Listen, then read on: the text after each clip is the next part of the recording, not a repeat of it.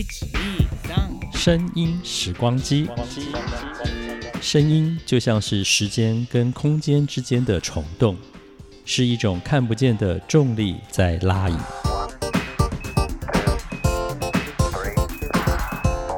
欢迎收听《声音时光机》，袁永新主持。欢迎来到《声音时光机》第二集的播出。大家好，我是袁永新。在第一集，我们和大家分享了我和凌晨有个约，这个在民国九十九年二零一零年，我在京广当时推出的单元节目。那个时候和凌晨姐的认识相遇，然后跟她在温哥华，在当时背景虽然是农历新年，又是冬季奥运的时候，可是却分享了彼此做广播人很多的心得，然后促成了后来有这个节目的问世。虽然整个播出时间前后大概半年左右，可是现在在听这个对话，我觉得收获还是好多哟。你想想看。呃，两位广播人，然后在当时可以分享一些工作上面、职场上面、人物访问上面、节目安排、企划内容等等等等很多的交换心得。其实你会感觉不到，好像说两个人有什么年龄的差距。当然，在对话里会会有这个差距的一些故事发生。可是，我觉得最重要的是，广播这个工作一直以来它最大的功能就是陪伴。其实，虽然现在大家可以陪伴的事情很多，因为你可以上网，可以玩手机，你可以打开 Netflix，你有很多的选项。但是放到三四十年之前的光阴，哇，其实那个选项真的很少诶。而且广播一开就都可以听到东西，要听音乐，要听新闻，听资讯，但听最多的可能是主持人跟你分享的那些故事和话语。我觉得这个是非常珍贵的。今天呢，我们要连播两集，我和凌晨有个约的内容。在这两集当中呢，我们分享了非常多，比如说，嗯，读听众的信。当时他是读信，我也曾经读过听众的信，不过当然后来就变成读 email，然后就变成留言板的留言。这个时代的眼泪差距很明显啊！我们交换了很多在做节目上面遇到的一些改变，这些改变现在听起来都很有故事的温度呢。一起来重温旧梦吧！我们走进时光隧道里，回到当时我和凌晨有个约。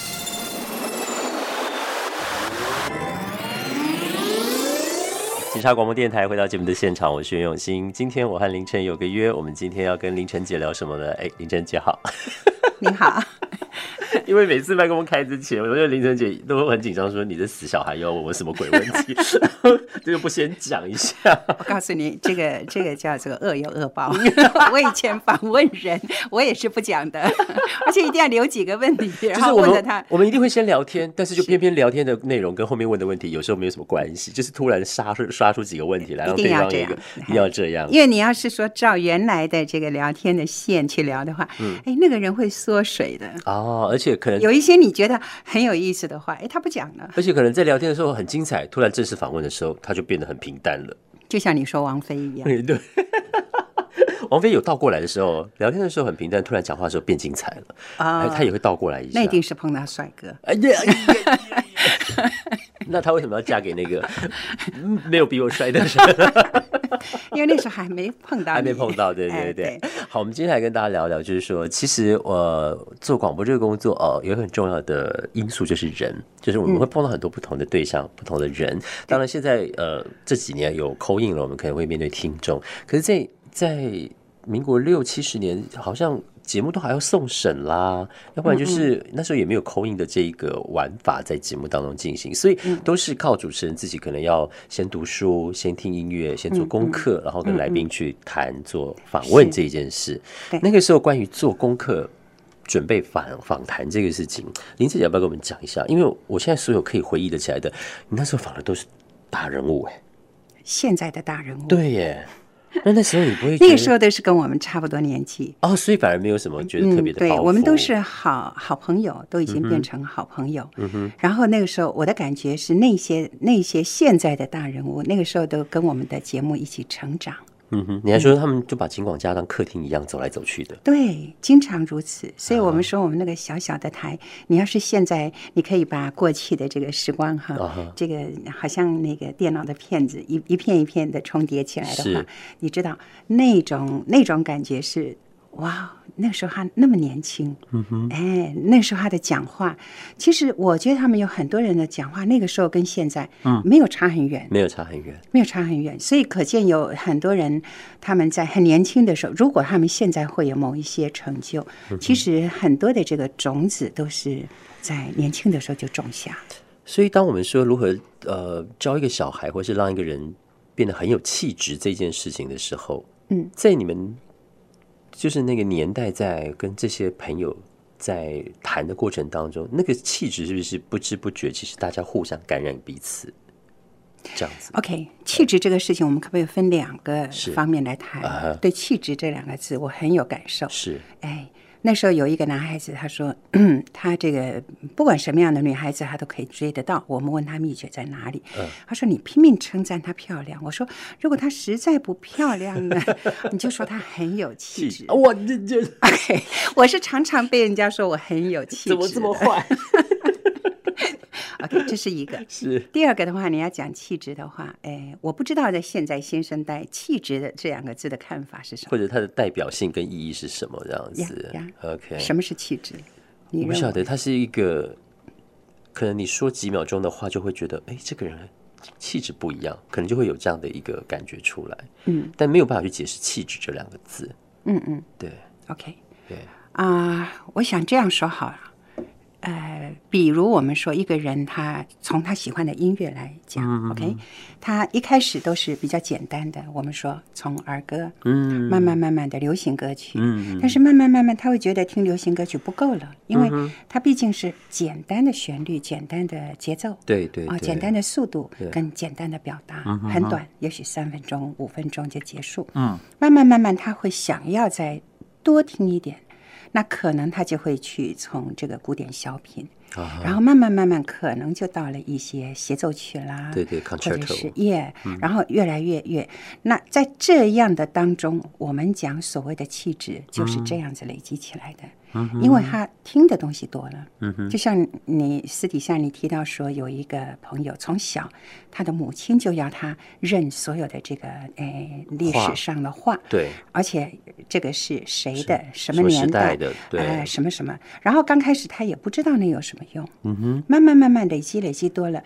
他就不仅仅在画上面有了解，嗯每比他看到一个这个建筑，嗯。哎，他说，哎，这个很像巴洛克时代，嗯。为什么呢？因为这个建筑其实巴洛克时代他的画他看了很多，是。所以他可以找到这中间的这个联系。嗯那么这样的一个人，你跟他谈话，你跟一般的人，他只是每天呃，我们不是说这个投资呃的人不够好，但是他们的谈话的内容会不一样。是是，你跟他谈的时候，因为他会去思考，啊，最重要，所谓气质是来自于你问他跟他谈一个问题，他不是单一的。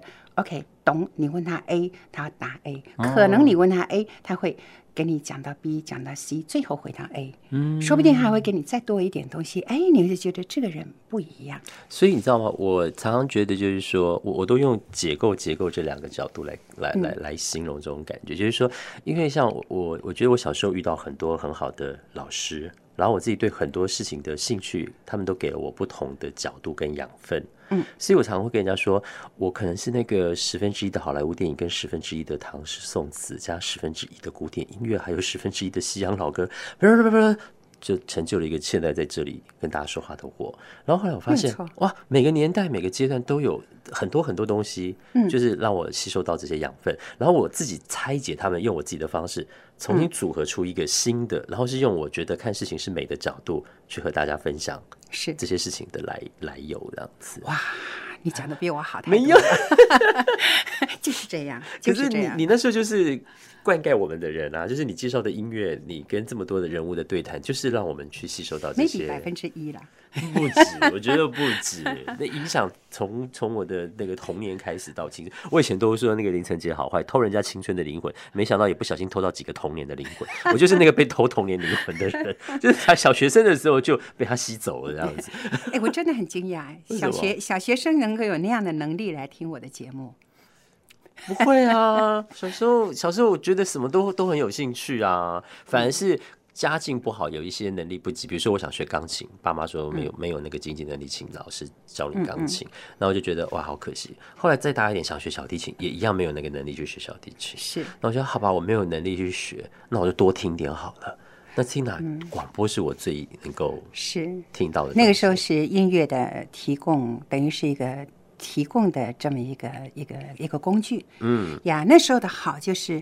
呃，因为每个人没有那么多的听音乐的工具，不是像现在 MP3 啊，动不动一个下对 iPad 有一听。什么一万首歌，那谁还听你广播啊？哦那个时候是，而且我们那个时候 节目主持人，我我我跟你提过，就是我嗯。听音乐，我就到唱片室，从第一张唱第一个格子第一张从 A one 开始听，而且你知道吗？那时候是黑胶唱片，还有一个白色套子要这样拉开来，好好放着，就是那个跟宝一样。跟宝一样，因为你不能留指纹在上面。对对对。对，对，那我们这样子听，然后真的去听它的所有的旋律，甚至于歌词，嗯，然后去了解它，然后再好像咀嚼过了以后，再来介绍给听众。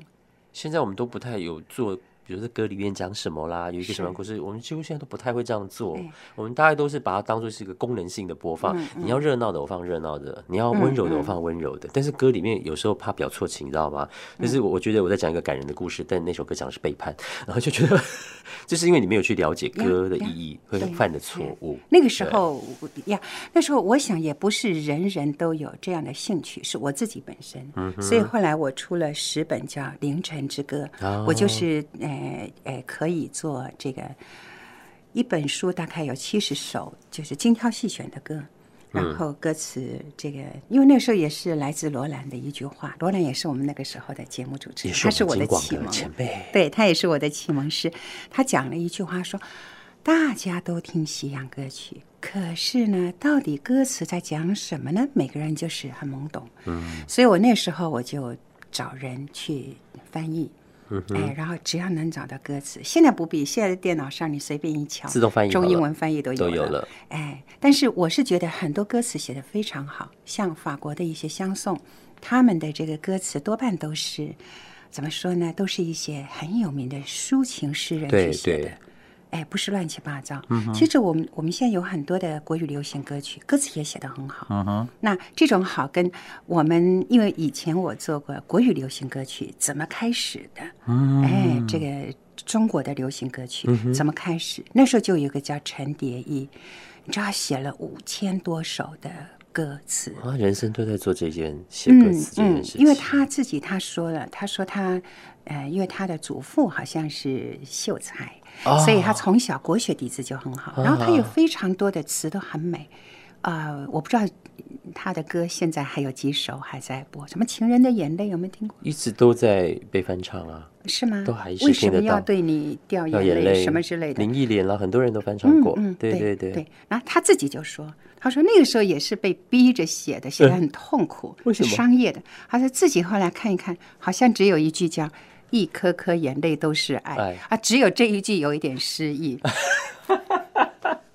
也就是当年被逼的状况，他自己都不怎么满意啊一。点都不错。哎呀呀呀呀！好好好，今天呢，这个林妍姐跟我们讲很多这个，其实我觉得每次这样谈一点点，我真的很想把它拉的，就是一次可以听个够。那不行啊，我们还是要报路况，所以我们就想了一个折折折中的方式。对对对对，我们一个礼拜呢，固定呢会有一个时间来跟凌晨姐好好的聊一聊。呃，当然也是要在他国内的这段时间哈，是一直抓住他不放那样子。不过非常感谢听众朋友还愿意听一个老人的声音我。觉得我们两个真的是可以激撞太多火花了，那是别的节目听不到，真的。嗯嗯，我也要再问你一些问题。真的吗？嗯，你你你留到下一集了，今天先不要了，不要去快接招。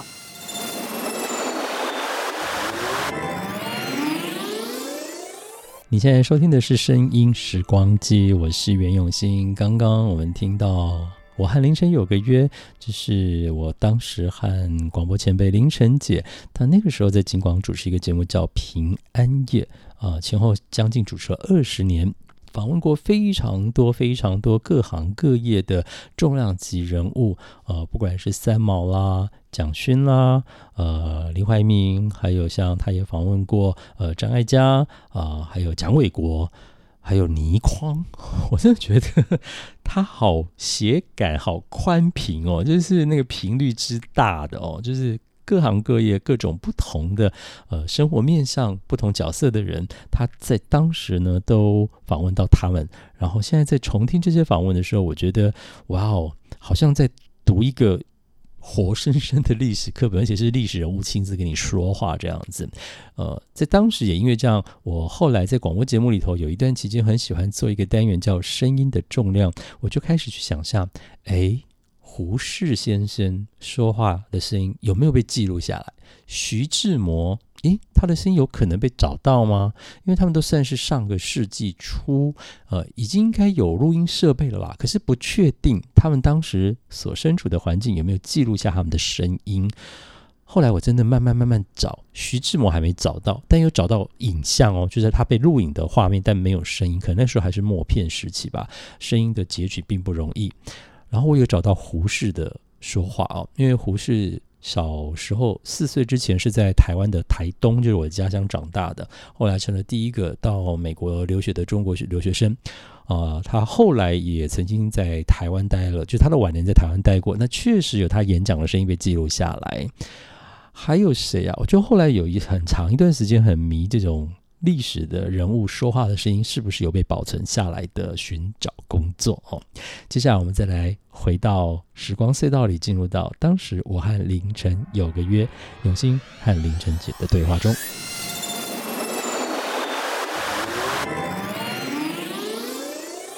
欢迎回到节目的现场，警察广播电台，我是袁永新。今天我和凌晨有个约，我们再度让凌晨姐来这个节目里头跟大家来聊哦。其实我们都聊得很随性，虽然我们前面有一些笔记，但是其实用到不多，它只是一个提醒。没错，好，我我你做节目怎么跟我以前那么像？真的吗？是，我们不止这个部分像，听众朋友就知道，我跟林晨姐聊天的过程当中，我们年轻时的那个拱大啦，哈，我们那个自己就走到人家家门口按电铃骗警卫说，哎，我跟他约好了，然后我要自己毛遂自荐，我们连这种路都走得很像，哎，像很像。刚刚哎，今天下午他 他还问说，哈，警政署你现在进得去吗？门口有警卫耶。我说，好像世界上还没有什么我进不去的地方，我们就真的进去，真的进去了。而且那个警卫还要我们带着他，告诉他说这里是以前是什么。对，然后就说啊，这么小的一个地方可以摆这么多东西，这么多人走来走去，没错。哇，我可以想象当时，当时尽管也很热闹哎，好热闹，好热闹，进进出出的，很多。那每天真的是川流不息。而且我听说当时。就是下班了，大家也都不太想走，哎，嗯，对呀，下了班好像意犹未尽，意犹未尽，对，工作人员真的像一家人一样，嗯，所以我们那时候常常去下了班，我啦，我的节目时间因为都是晚上一点两点，我们离林森北路。是。很近，很近，那里有很多吃宵夜的地方啊，什么吃稀饭的地方？对对对对对对，就吃一吃，然后回来。啊，我知道，就天快要亮了。我知道小时候在听，不能再讲小时候了。我知道在听广播节目的时候，应该是一个特色，就是你会读信，对，就读听众朋友们的信，对对。当然，这些信也曾经引起过很大的呃回响啊。有的回响呢是让那个什么。清大、交大就再也不办比赛的，是不是？那一种影响呢，我们就 skip 哈。但是大部分的影响都是很感人的一些小故事哦，非常多，对不对？非常多，因为人每一个人在深夜的时候，他的情感。听的人、说的人、被访的人、访的人都很裸露。嗯，而且我想，当时可能我们在做节目的人也会觉得说啊，应该这个时间可能都是一些夜猫子啦、学生，但是没有想到，哎，有阿斌哥啦，也有些一些像我们现在看到，这是民国七十三年的消息，嗯，这是一群当时在挖挖。新中横公路的工程工程人员人员在在深夜里听你节目，是。然后他们一进去就是一一个月，就是一直挖路，然后要出来又很麻烦，所以有休假没休假，反正你就是在那个深山里头挖路。是，然后这些人呢都是单身汉，嗯，然后就听着你的声音，然后就提起笔来写信给你。你那时候是，我看你每天有很多的信吧？为什么他们会特别就是吸引到你的目光，想要去读一封这样的信？这样，啊、这封信呢，其实那时候，呃，每一天我们读信是非常，就好像你们现在读 email 一样，嗯对要花很多很多的时间。嗯。那我们会挑一些，我自己，他一定先感动我，是，一定是先感动到我。而且这个这个信纸哦，这个当时是红框红边嘛，哈，白对底这样子，台湾省公路局新横贯公路水里玉玉山。山辟建工程处用用铅，嗯。这个现在现在年轻朋友有搞不清楚这什么东西吧？呀，他就用这个工程处的用铅写了这个嗯提起笔来写信，而且我觉得看那个用笔墨写出来的每一个字，嗯，那个笔画都都好有好有感觉哦，就是每一个字他都写的非常的坚定，是要告诉你一个很强烈的的感受和讯息。对，对，所以你就这样子把它读完，读完读完之后你没有想到会造成这么大的一个，是，这只是其中的一个，因为正好嗯现在我们是过年，他就是那个时时候写的。候写的哎哦，，那时候他就是说，他们在那个地方真的是很寂寞，嗯嗯因为交通太不方便了。，对，然后这个大呃连电视都收看不到，嗯，那只有那个时候当然更没有。当时写这个报纸的记者朋友也很有意思，他说每天生活工作在公寮里，大家彼此都看腻了，所以来煮饭帮忙记账的女生都变成大家追求的对象，造就了很多山地姻缘。但是山中也无日月，有姻缘的就那几个，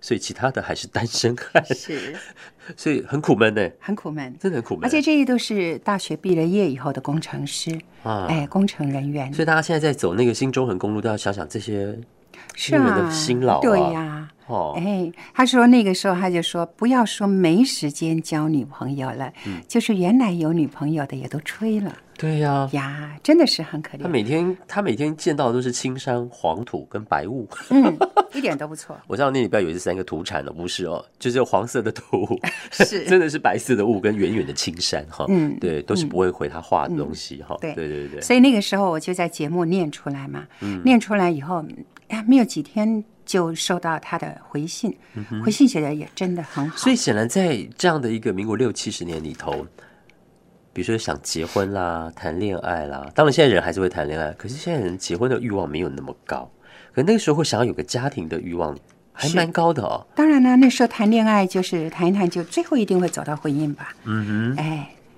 我们现在都不一定哎。是哈，我们现在谈恋爱都是想，他下一个恋爱应该会更好。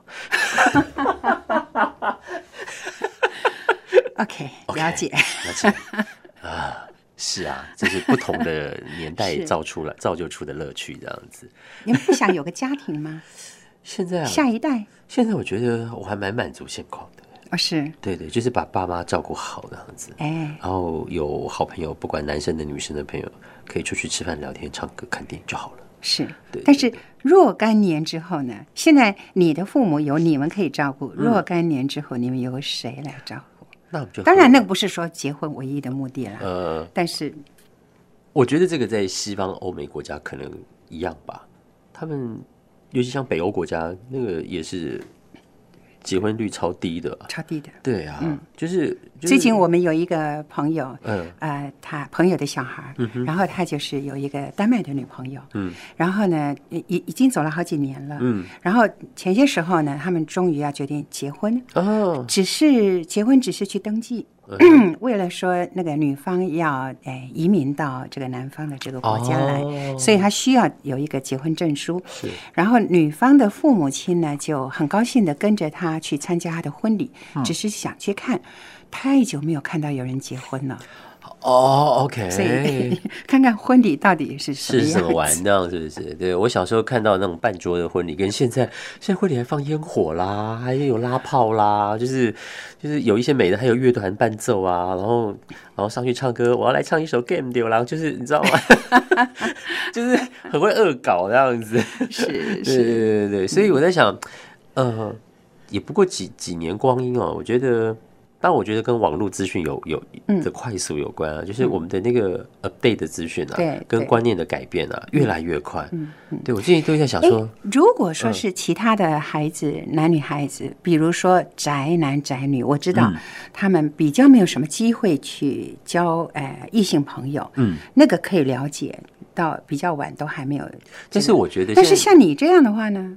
我觉得现在还有个问题，如果是网络上的话，因为你你都会遇到很多大家是用一个美丽的身份在跟你聊，嗯嗯，跟真实当中会有一段不小的差距，是对。可是真实生活当中，我觉得现在都是因为工作认识的朋友，嗯，对。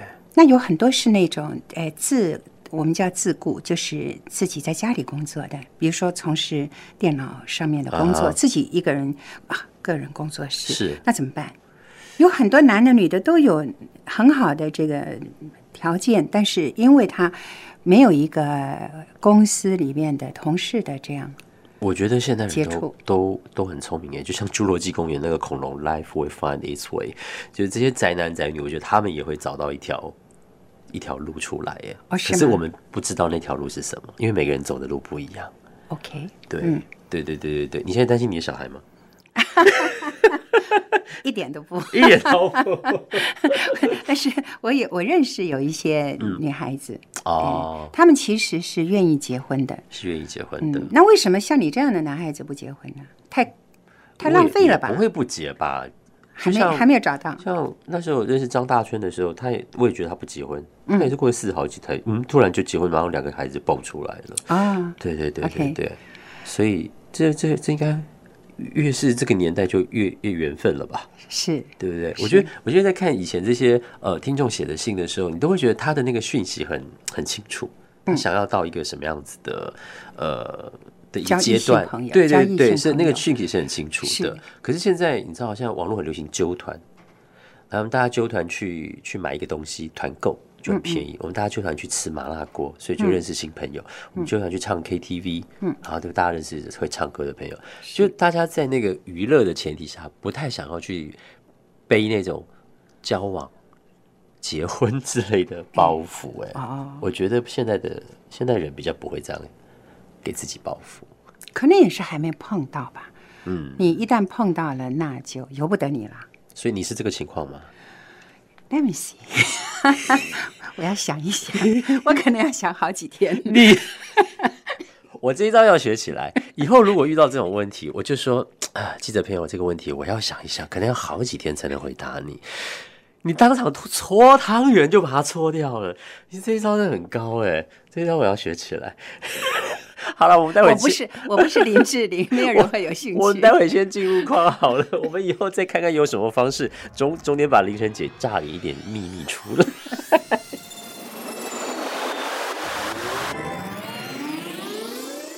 哇，我觉得两个广播人，而且有一个呃世代上面的对话，听起来就是非常的。非常的刺激又非常的有温度，然后又感觉得到那种虽然是世代差异，可是在某一些想法上面又好像跟世代无关。它比较像是一种人在生活里的体验，然后以自己提炼出的那种体验后的心得做一种生命的经验交换。我觉得这个部分是我在和林晨姐一起主持这个单元节目里头，我自己。非常大的一个收获哦。好，那当然不止这些喽。它当中提到的一些重量级的访问呢，我们在日后的声音时光机里就会和大家一块来分享了。今天第二集我们就先进行到这，也谢谢大家的收听，我们下次空中见，拜拜。